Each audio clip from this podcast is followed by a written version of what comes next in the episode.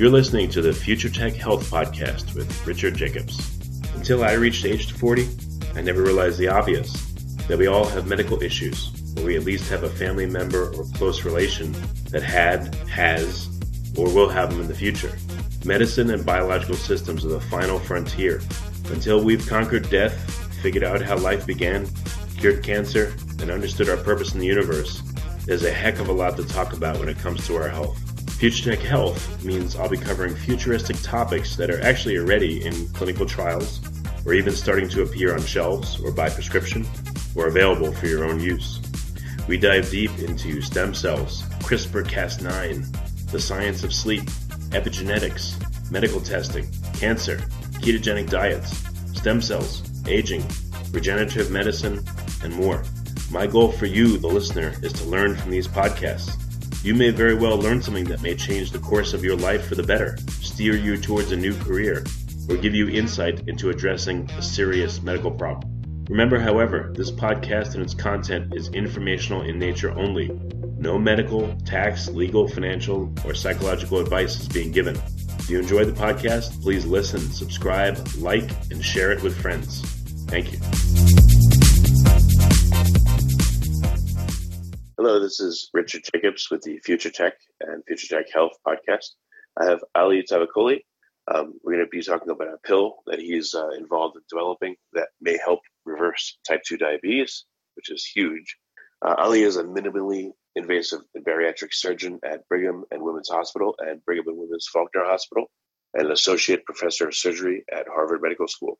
He's the co-director for the Center for Weight Management and Metabolic Surgery as well as the director of Minimally Invasive Surgery Fellowship. So, Ali, thank you for coming. Thank you so much for having me. Thank you. Yeah, tell me, what's the premise behind uh, this pill that could positively affect patients with diabetes? Sure. Um, so, as you mentioned, I'm um, a minimally invasive and bariatric surgeon, uh, and as part of my routine practice, uh, you know, we perform several weight loss operations, and one of the one of these operations is the gastric bypass surgery. And what was a, a remarkable observation as we started doing more and more of these surgeries was that, as well as losing weight, many patients who were also uh, struggling with obesity but also had type 2 diabetes, their diabetes improved very rapidly after the operation. And uh, you know, we have known for a very long time that if uh, someone, a diabetic patient who's overweight or obese, loses weight, the diabetes gets better. So, at initially, the observation that these patients after weight loss surgery would experience diabetes improvement didn't seem very uh, extraordinary, except that we realized this improvement in diabetes actually occurred in pretty much immediately after surgery. So we would have diabetic patients who would be on metformin, would be on multiple, in fact, anti-diabetic medications, maybe even insulin. We would do the operation, and within a day or two, the diabetes would actually go away, and they would go home without any anti-diabetic medication needs.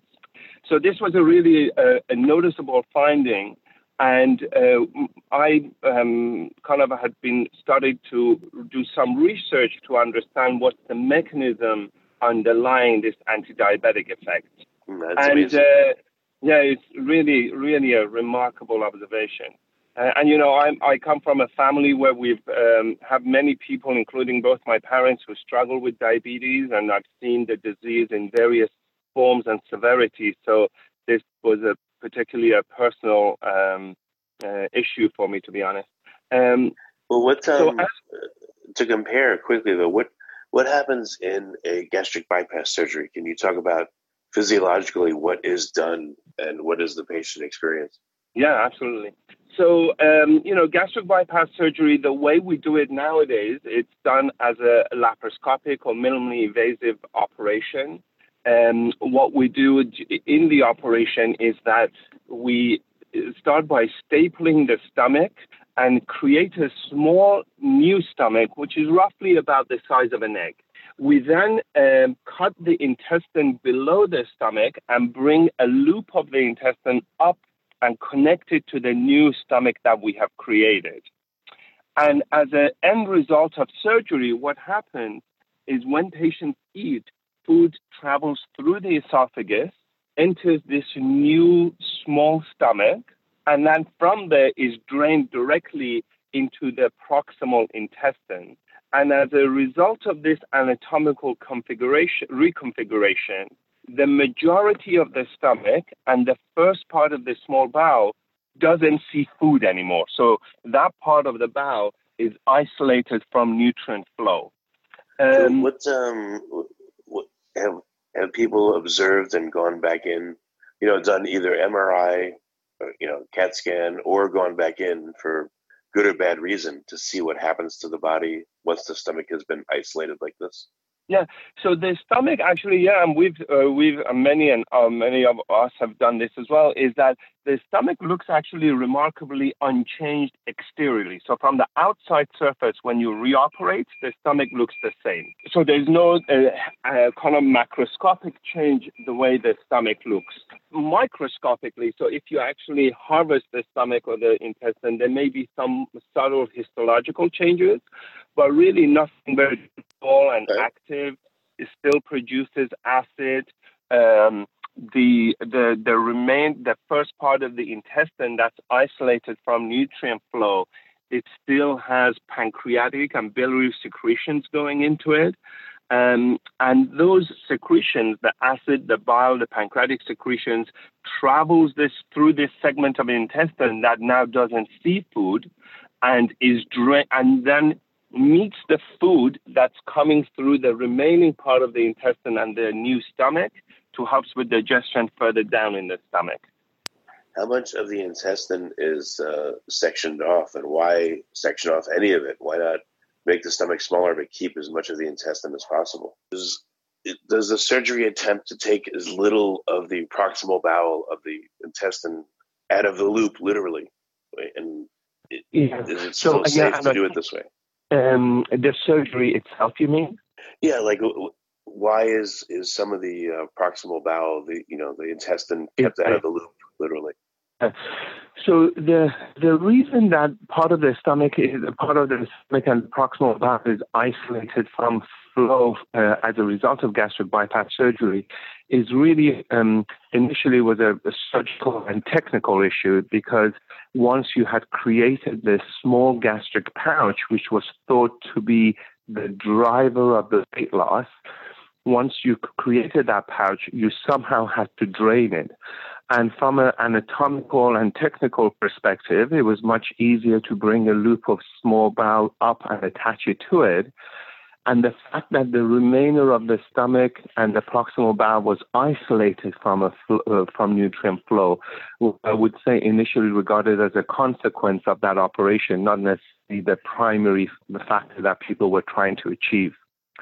You have to realize that gastric bypass was initially introduced in the 1960s, and at that time, obviously, our understanding of the physiology of the stomach and the bowel was much um, uh, more limited as well. Amazing works, though.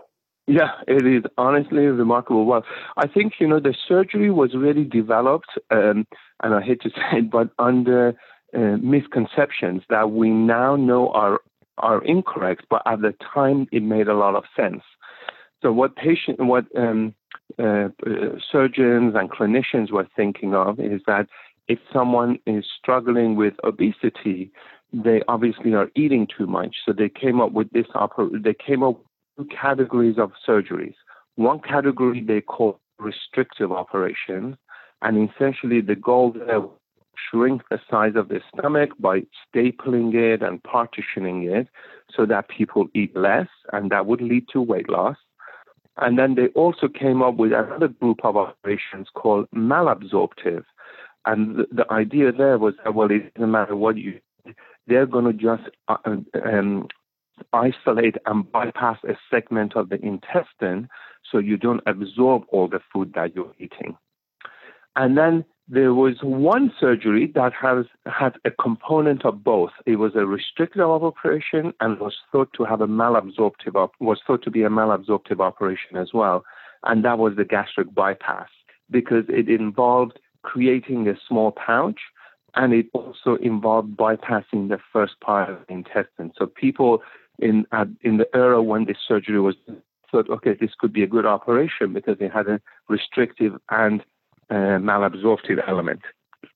And in fact, the surgery is very effective for weight loss. It's an excellent operation for weight loss. But what we have learned over the last four years is that the concept of restrictive or malabsorptive are actually incorrect.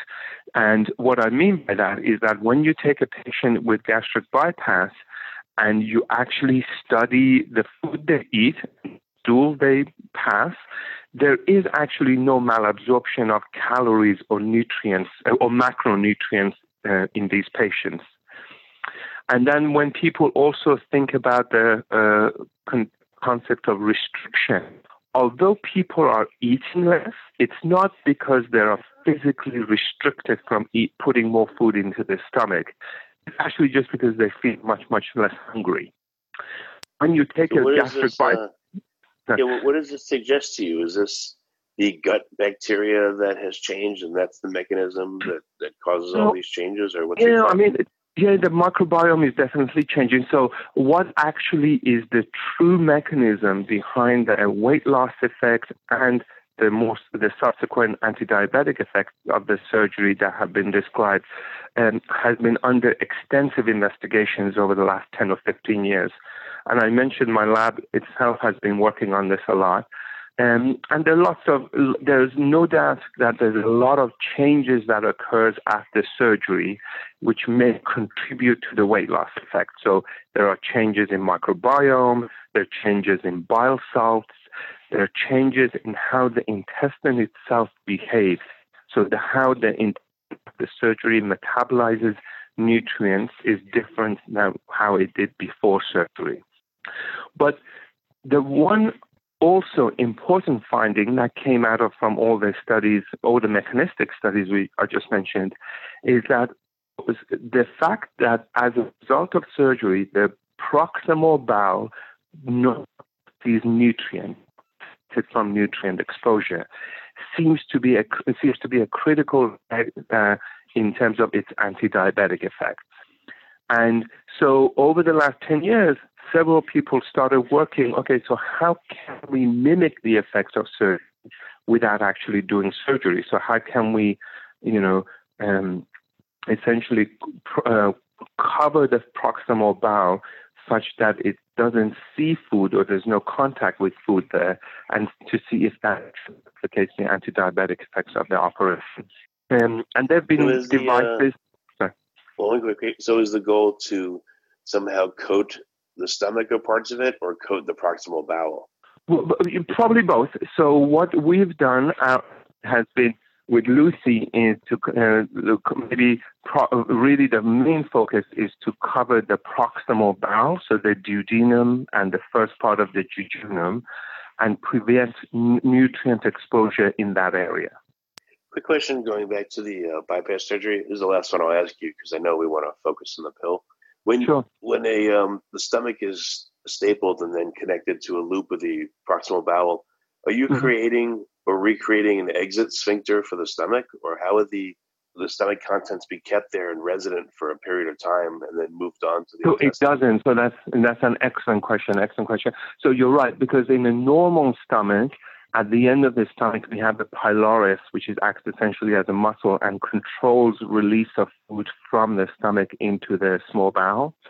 After a gastric bypass surgery, you no longer have that sphincter. So, uh, food from the gastric pouch, uh, from this new stomach we have created, drains into the small bowel directly. So there's no physiological that, control uh, of that. Yeah, I'm surprised that that would work, and I wonder if the proximal bowel would. I mean, I, I highly doubt it develops its own sphincter, but I would guess that you know your stomach when full and your stomach when empty may act very differently without an exit sphincter because now you're depending upon the I guess the new weight and distension of the stomach to restrict the flow of food to the intestine. Yeah. I don't know if it's restricted. Yeah. I mean, who knows? Yeah.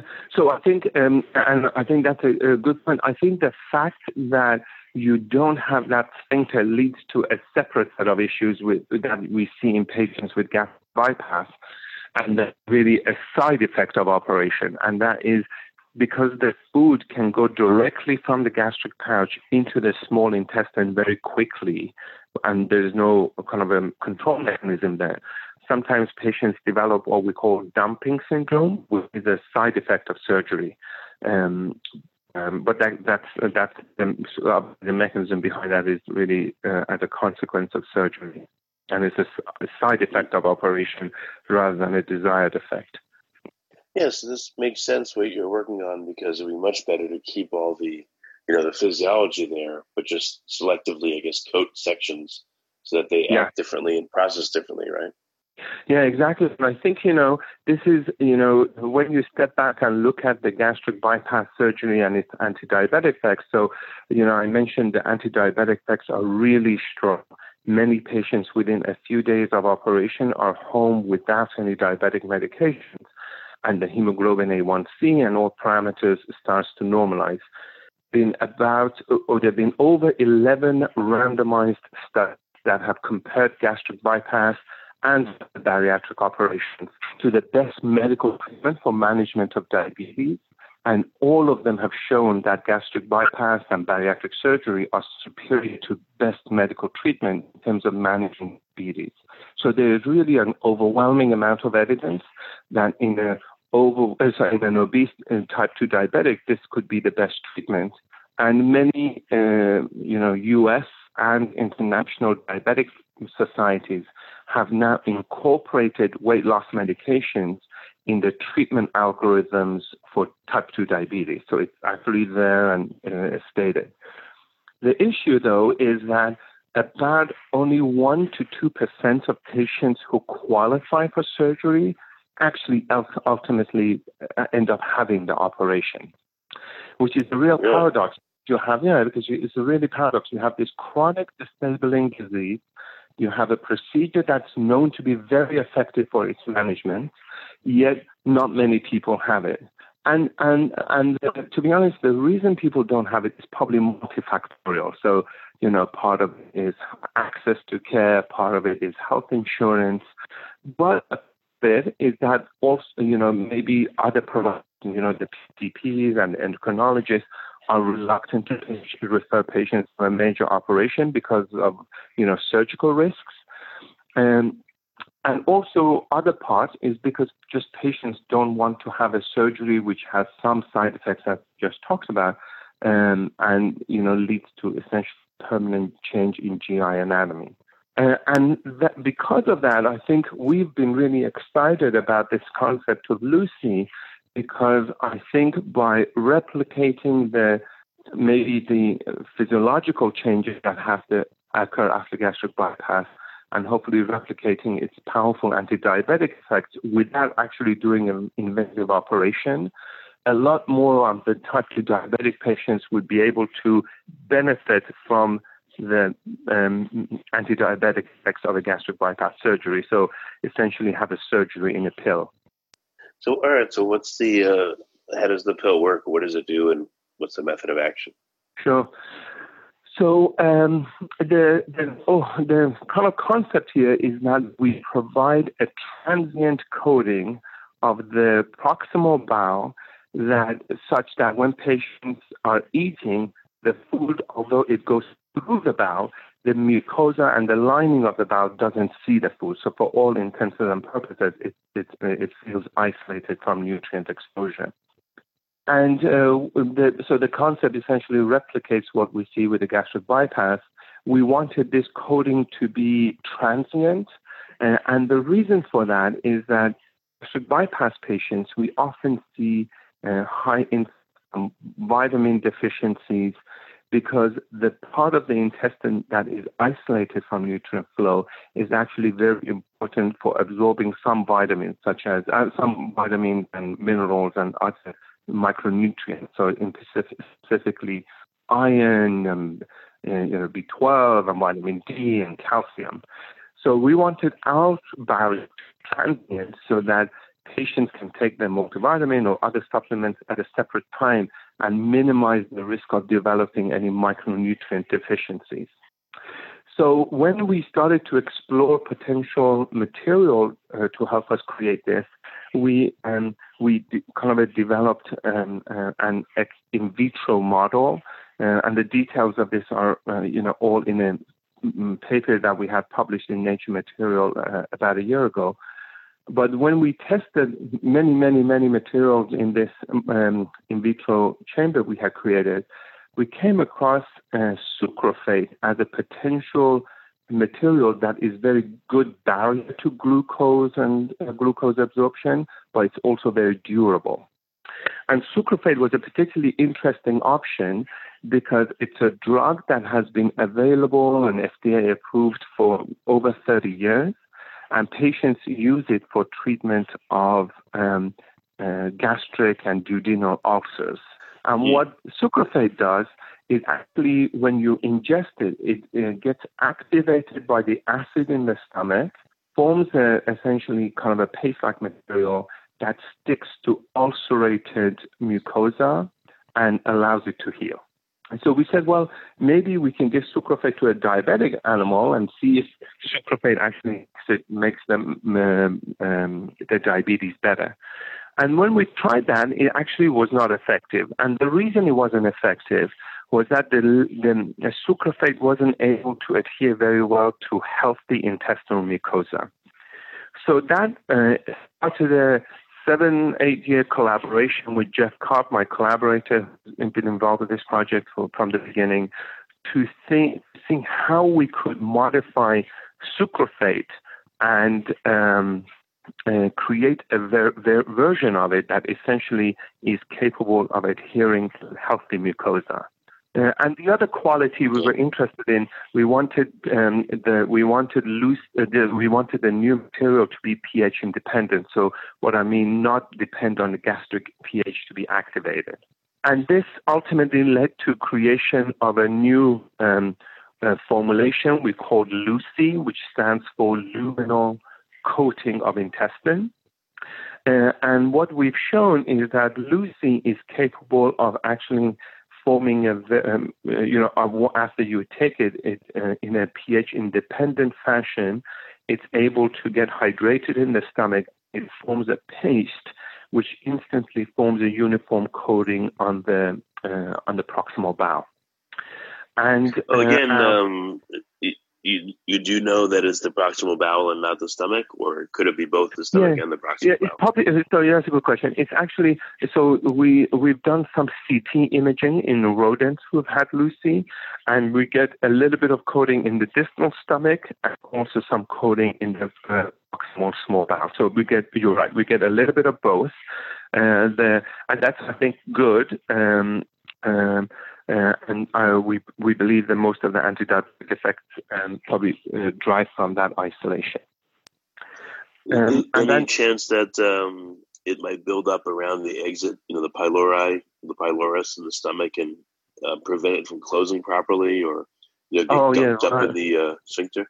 Yeah, so good thought. Yeah, no, I mean the paste is not um, uh, that thick to, uh, I believe, to cause an obstruction. To be honest, and also we have done now chronic experiments in rodents where they had LUCI once or twice a day for about five or six weeks, and there was no uh, no suggestion of that. So do you, you um have you seen experimentally that it's um it's blocking certain? I mean, it can't block everything but I guess it's blocking certain nutrients, right? Is there a profile of what it blocks and why? Yeah, so I think um, so. I what I would say is that in the proximal bowel where this coating is created, it probably reduces or blocks nutrient absorption in that segment of the intestine um, uh, very well. However, um, similar to the gastric bypass, but just isolating uh, absorption in that area, it doesn't mean that we're going to cause um, nutrient malabsorption. So what I mean by that is that let's say um, proteins or sugars or whatever that are going through the intestine, if they don't get absorbed in part isolated, they will probably get absorbed in the more distal segments of the bowel. And what happened as a result of this is that the because the topography and the timing of nutrient absorbers has changed, that leads to neurohormonal changes, which are good for treatment of diabetes. So, uh, as, as an example for that, for example, is that let's say glucose is if the proximal bowel is coated and it's not the glucose is, is not absorbed, that glucose absorption occurs in the more distal bowel, and that that because of its pattern and change in absorption pattern leads to changes in secretion of some hormones. An example of that is a hormone called GLP-1, which is a very potent anti-diabetic hormone. And we've seen that in our rodent models is that after, uh, you know, uh, after administering LUCI, you do see changes in these uh, beneficial uh, anti-diabetic hormones as well.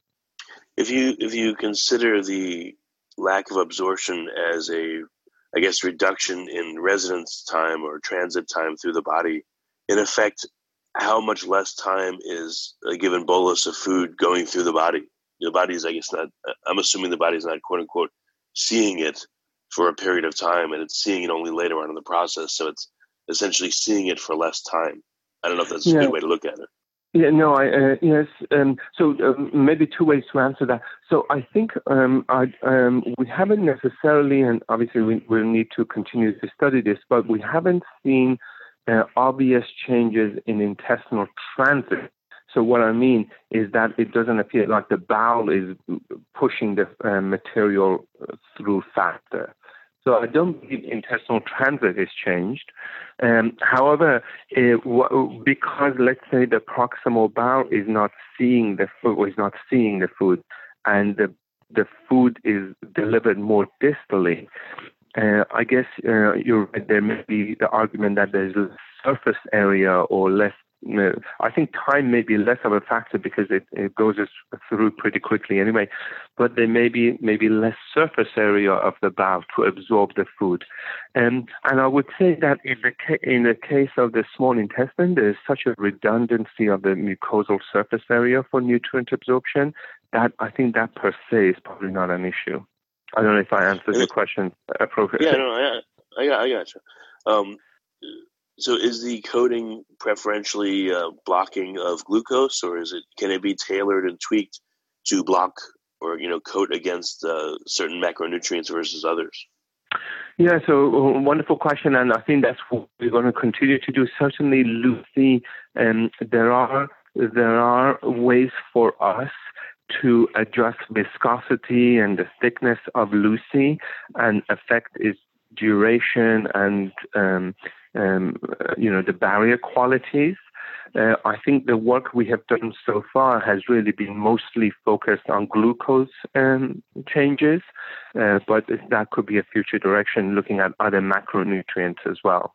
Our focus has really been on mostly on um, glucose and its effect on diabetes.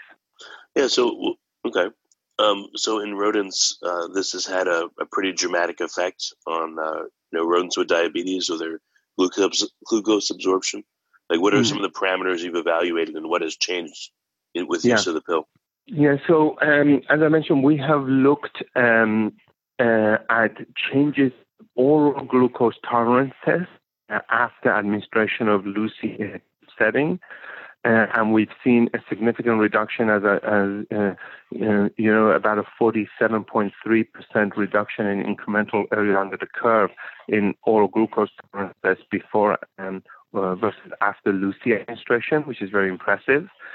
And we have also started to do some chronic experiments where we have given LUCI to animals like for five, six weeks um, and part of that was to, we wanted to make sure there's no evidence of toxicity on LUCI. So we wanted to make sure the animal doesn't develop any overt diarrhea or when we, and we've actually taken the intestine and analyzed the intestine and there's no evidence of damage to the intestinal lining or anything after the um, uh, surgery. So that's great.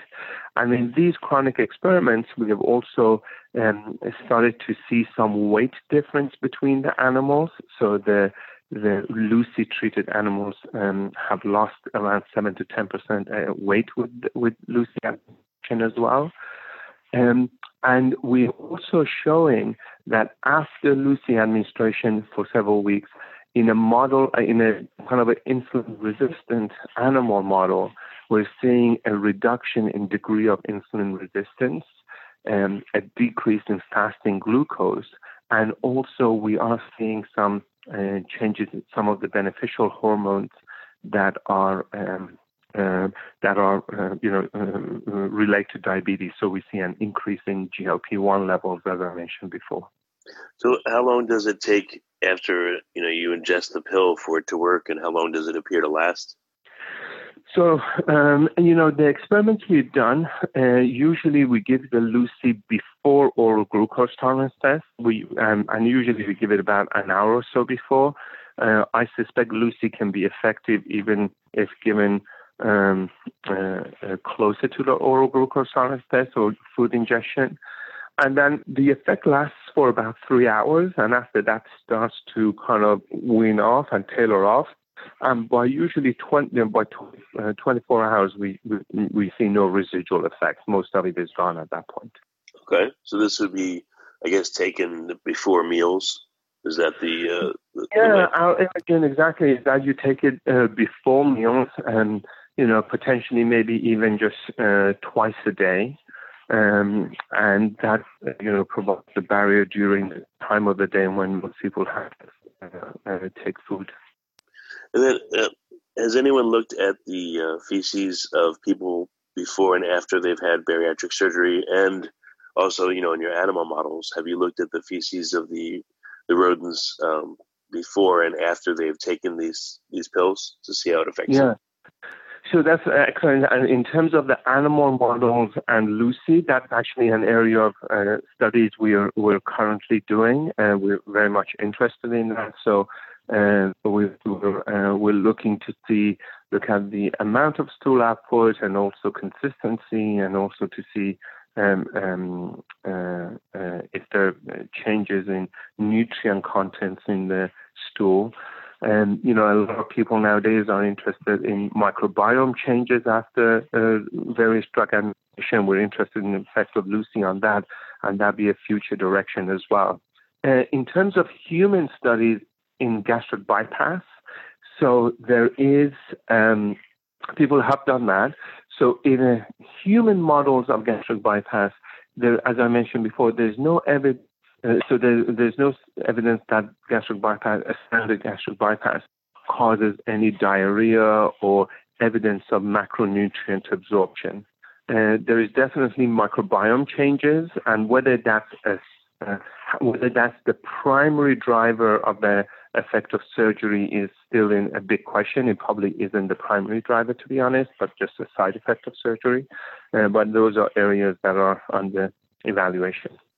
Yeah, one company I spoke to a long time ago, they thought that entrained air now made it into the intestine, the small intestine, because of the lack of sphincter and you know the mm-hmm. smaller mm-hmm. stomach size and everything. It, has it ever been a factor on your guys' radar that that could change the again the microbiome from anaerobic to more aerobic? Uh, yeah, no, I've um, I've heard some of the uh, that work before as well. So I think I mean it's um, it's an interesting theory, and uh, I don't know all the data uh, uh, for it to be honest with you, but um, it's an interesting. Thing. I would say, um, uh, you know, in terms of what we're focused on, which is the anti effects of surgery is that, uh, I, you know, the important point is that we see this anti-diabetic effects very quickly after surgery, like literally within a few hours. So I suspect there is uh, maybe multiple complicated mechanisms involved with this, and um, uh, it may not be just a change in microbiome, although that may occur uh, that that are driving this. You know, because it would be too quick to see these microbiome changes within a few hours after surgery. To be honest. Yeah, you're right. You're right. Hmm. Well, it's a complicated but fascinating thing you're working on. Um, what's Thank the you. schedule ahead for the clinical trials? Like, what's what's the path ahead? How long? Yeah, so so as you we incorporated and uh, formed a, a, startup around this idea of a LUCI. The startup is called Altrix Bio. Our CEO is Nancy uh, Briefs, uh, and uh, we've been um, you know around for about uh, I don't know eight nine months now, uh, and we have started. Um, uh, essentially working with uh, uh, with a manufacturing process to make sure we can create the capsules uh, for our first in-man studies. We have had some uh, initial informal discussions with FDA, and our goal is that once we have the manufacturing process uh, confirmed, to have our uh, first uh, official meeting with FDA um, to review our trial designs, hopefully get their approval, and then hopefully by uh, the, towards the end of middle to end of next year, um, uh, do our first in-man studies. So we're very excited about it and um, uh, looking forward to that. So, how long do you would you guess that it may take for this to become uh, commercially available or available, you know, through your doctor? Yeah, so you know, I think drug development pathways are usually long and complicated, uh, but I think we have a few things going for us, which uh, I think would suggest this is going to be uh, we, we, may have a shortened time. Uh, so one of them is that because LUCI is based on a already approved drug, uh, which, namely sucralfate, which has been around for a while. Um, and because LUCI doesn't have any systemic absorption, it really just works on the gut by creating the uh, coating. There's no systemic absorption of the material. Um, we're hoping to go down a 505(b)(2) um, approval pathway with FDA. Uh, we've had several discussions with consultants who um, feel it uh, that uh, should be a doable path. And um, uh, and I think if uh, that all goes well, the time to be um, uh, you know, have completing our phase one and maybe uh, go to a phase two uh, and have some positive data for the next steps would be potentially, uh, you know, three to five years. Okay, that's not terrible. Yeah. Well, excellent. Um, any any last points that I mean, I know there's endless things to ask, but anything else you want to put forward about it that's uh, that's important for people to know? Uh, no, I think um, really just the idea that um, um, you know, I, I, I, think the key message for, for me and what has really uh, made me excited and committed to this field has been that the surgery really just has very dramatic beneficial effects on diabetes.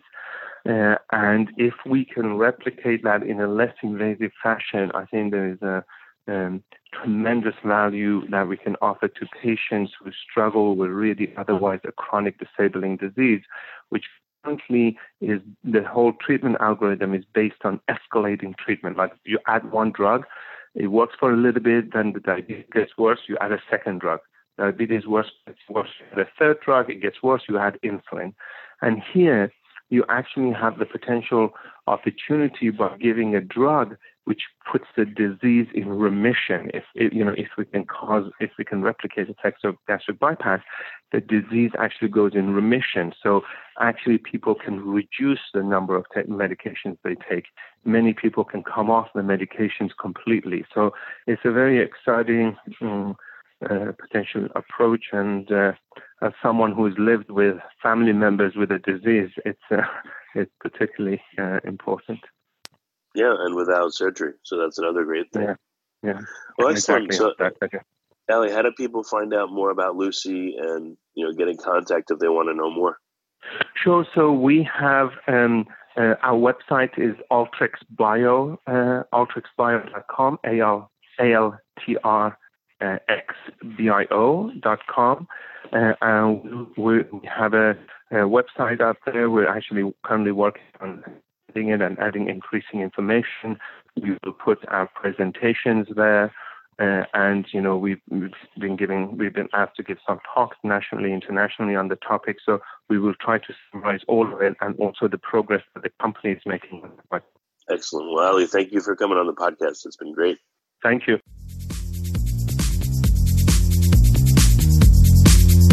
You're listening to the Future Tech Health Podcast with Richard Jacobs. Until I reached age 40, I never realized the obvious that we all have medical issues, or we at least have a family member or close relation that had, has, or will have them in the future. Medicine and biological systems are the final frontier. Until we've conquered death, figured out how life began, cured cancer, and understood our purpose in the universe, there's a heck of a lot to talk about when it comes to our health. Future Tech Health means I'll be covering futuristic topics that are actually already in clinical trials, or even starting to appear on shelves or by prescription, or available for your own use. We dive deep into stem cells, CRISPR Cas9, the science of sleep, epigenetics, medical testing, cancer, ketogenic diets, stem cells, aging, regenerative medicine, and more. My goal for you, the listener, is to learn from these podcasts. You may very well learn something that may change the course of your life for the better, steer you towards a new career, or give you insight into addressing a serious medical problem. Remember, however, this podcast and its content is informational in nature only. No medical, tax, legal, financial, or psychological advice is being given. If you enjoyed the podcast, please listen, subscribe, like, and share it with friends. Thank you.